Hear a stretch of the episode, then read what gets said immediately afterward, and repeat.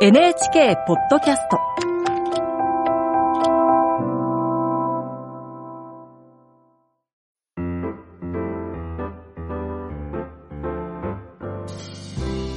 アニメステラーポッドキャストでございます。サッシャです。はい、おはこんばんにちは、あさかです。 2024年の2月20日ですね、えードッグシグナル特集ということでございまして、えー、まあ、制作統括のね、坂田純チーフプロデューサーと共にですね、30役のえー麦穂アンナさん、そしてウルソン役の松田健一郎さんをお迎えしたということで、ね、えー、まさかちゃん、犬の声優だけが来るっていう、なかなかだったね。何寺ならではだなと思いました。最高ですよね。本当もう最僕はこの、あの、キャスティングをしていろいろ考えたスタッフにね、37の30を送りたいと思います。あねー、それ見たかったんでしょう。あね、今途中で思いついたの。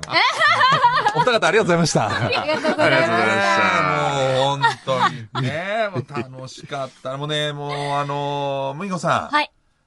あの、本編中で触れられなかったんですけど、はいパーカー着てくださってて、あー、ワンちゃんのね、いろんなワンちゃんの種類が描かれたパーカー着てるんですよ。そうなんですねよ。フーディーをね。かわいいでしょ。えー、フレンチブ三匹もいル、ダックス、コーギー、チワワ、シバ、トイプードル、パピヨン、ポメラニアン、マルチーズと。そうなんですよ。ちょっと、あれ、ドックシグナルのイベントごとがある時のためにご用意いたしましえらい。そう なんだ。なんかこういうね、あの、小型犬一覧、研修一覧みたいに見ると、要するにこう、トイプードルって毛が抜けにくいんですよ、非常そに。うですなので、あの、初めて犬を飼う方も飼いやすいってあーいうそうなんだ理由はそこにあるんですけど、特にポメラニアンポとメ。チワワは寒毛期にもう特に仕分けとかもすごい抜けるので、うわあ、大変そうと思うのが、飼い主的なこう目線で。なるほ入ってどった。としてそういう風に見たことないわ。た。そこに脳の回路が繋がっちゃうんですよね。ねねの管理に繋がっちゃうんですよ。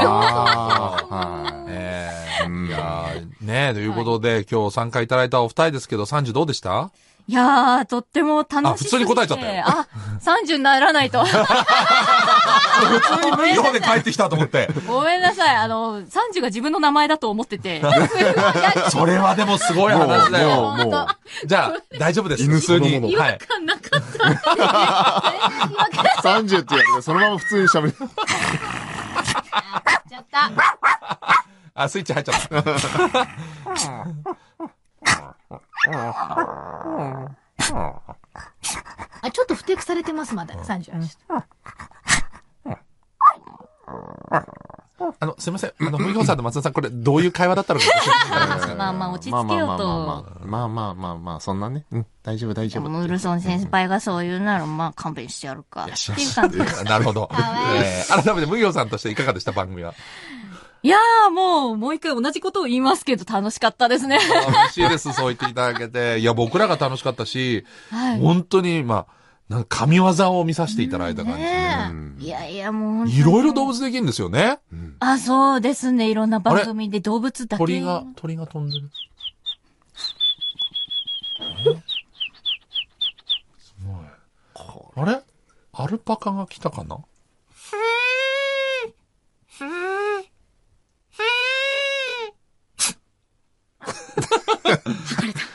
すごいよ。すごいよねえこれですよ松田さんはなんか犬以外いけんですか犬以外ですかええ、何ですかね。何でもできますでしえょ。え、なんかもうクリーチャーぐらいしかできないから、でっか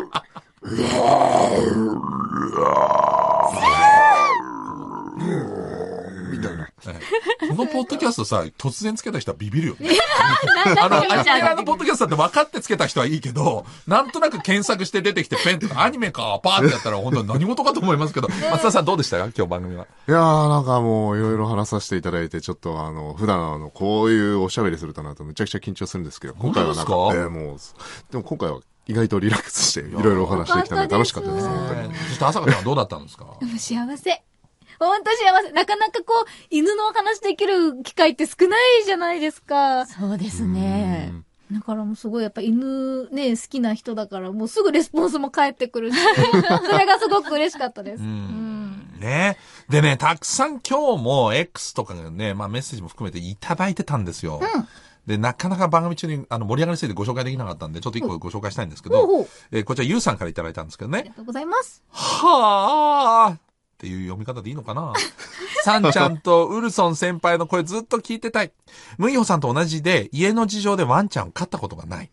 猫派だったんですけど、おサンちゃん、ウルソン先輩含め、たくさんのワンちゃんのおかげで犬派になりました。これからも応援しておりますっていう。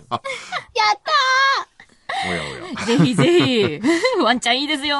いややーまあでも動物を愛する心は別にねそ、う種類は関係ないんですよまあね。猫派もやめないでいただきたい。そうそう、両方いていいと思うんですけどええね。生き物は皆美しく愛しいものでございますからね。そうです何気に私も、あの、猫飼ってます んで。あららららららら らら。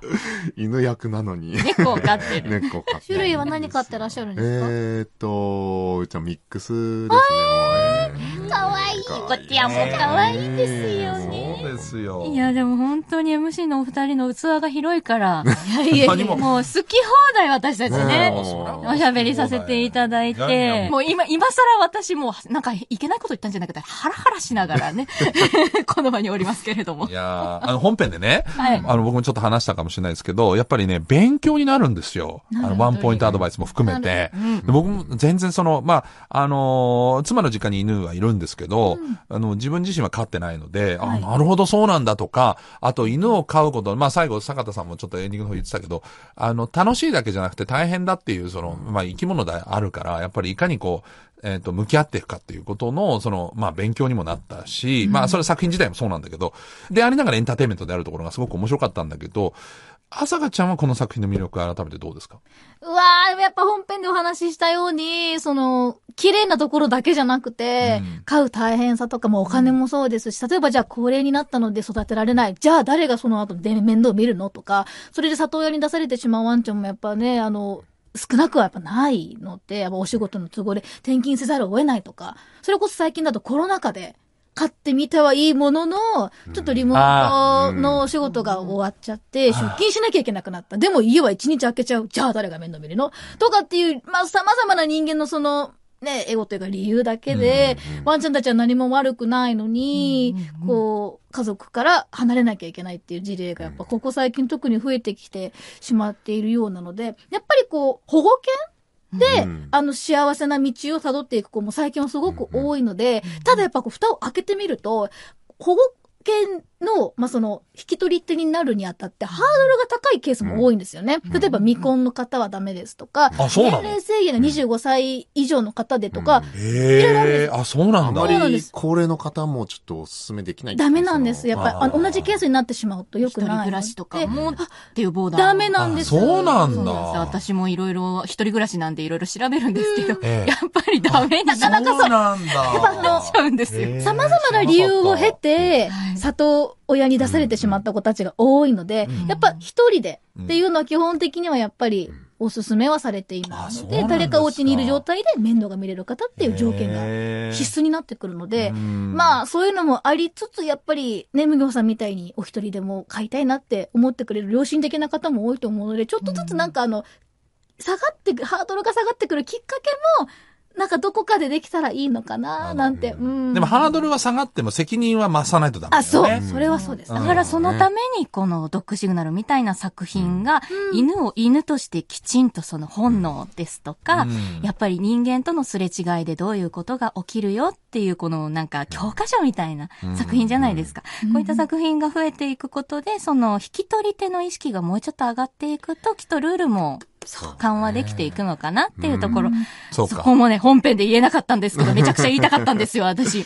大丈夫犬は犬だ犬は犬だそう、やね。っぱりね、あの、うん SNS とかで可愛らしい動画、そうきでっすね。かけに、あー、ぬいぐるみみたい可愛いじゃん、飼ってみよう。いざ飼ったものの、トイレも大変、お散歩も大変、あうんの、お金もかかる。特に、そトイうプードルって、はいあの、毛が伸びていくず、ね、タイプの犬なので、カットを月に一回必ずん、お手入れでしないといけないので、トリミング代とかも、飼っている。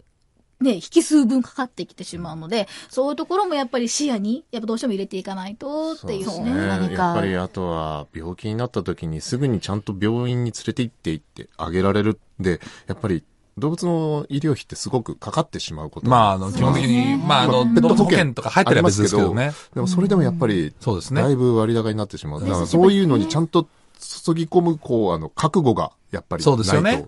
そう計画してせちゃんと生活できてるのかとか、そうそなうんいうことですよもあるよね。前もってどのくらいなのかなっていう考えるきっかけにもなりますよね、この作品。ねいや本当に。なんか見てて、やっぱりその、なんだろうな、いろんなケースが出てくるじゃないですか。自分がペット離れできない、あの、あー飼い主もいれば、はいそのう、ん勘違いしてるのもあったりとか、すれ違いが。そう、うんなんかね、でも子育てにも似てる部分があるなっていうふうに自分では思っていて。そうですうんね。出るうんだから、似てるって知ってんのちょっと待ってよ。僕やりますよ、この。なんかちょっと疑惑が。いや、やっぱりあの、私、お母さんから、はい。こんな子に育つと思わなかったで、いい意味で、こう、すごい活発になっちゃったねって私は本当はお嬢様でピアノ習わせてもらあらって、ちょっとこうおしとやかな子に育って欲しかったんだけど、気づいたらこうアクティブで表に出てマイク握って歌ってみたいな。素晴らしいだからやっぱりその子育てって、自分が思い描いているように育っていかない。うん。うんで犬も同じで、絶対、やっぱその子の個性が強いと、まあ、しつけはできても、やっぱりね、あの、なんだろうな、性格が変わるわけではないので、それをなんかおお母さんの言ってることがちょっと分かっちゃった気がして。なるほどね。そういう意味でね、3人子供が家にいるから。そう、だから、さらに子供がねそう、その子たちの性格とか個性をどう伸ばしながら、みんなで仲良く暮らしていけるのかなっていうのを同時並行で考えていったり。違うっていうことを理解しながら接さなきゃいけないっていうのは人も犬も動物そうもでみすんな。ね。いいことも、そう ね。自分の子供だから自分と同じではないしね。うんそれと同じことだよしつけすぎるのね。もね。ねいやー、ちょっとまた来てください。本当だの喋りたいえ。ですね、松田先生。いや、まあ、もう、ぜひ、あの、はい、呼んでいただければ、頑張って。 頑張って。 頑張って喋ります。頑張って喋ってくださってるんですかありがとうござい先生も、それこそ宮内さんも犬飼ってらっしゃいますし、はいなんかこう、犬好きが集まるイベントとか、ぜひ開いていただきたいな。あーいいですね行きます。私は行きます。私も行きまます。す。公開収録すりゃいいんだよ、犬。ねそういや、だ。いいよ、マジでいいよ。まだ連れてきたらいいんだ。ね。ということでございます。またお待ちしております。ありがとうございまはす。いありがとうございますサンジありがとう。ウルソン先輩もありがとかわ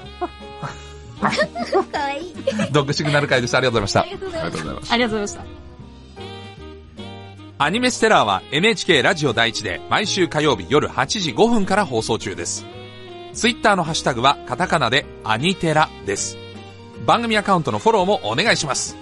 聞き逃し配信もやっています。放送終了後1週間、いつでもお好きな時間にアニメステラーのホームページ、聞き逃し配信と NHK ネットラジオ、ラジルラジルでお聞きいただけます。ぜひアクセスしてくださいね。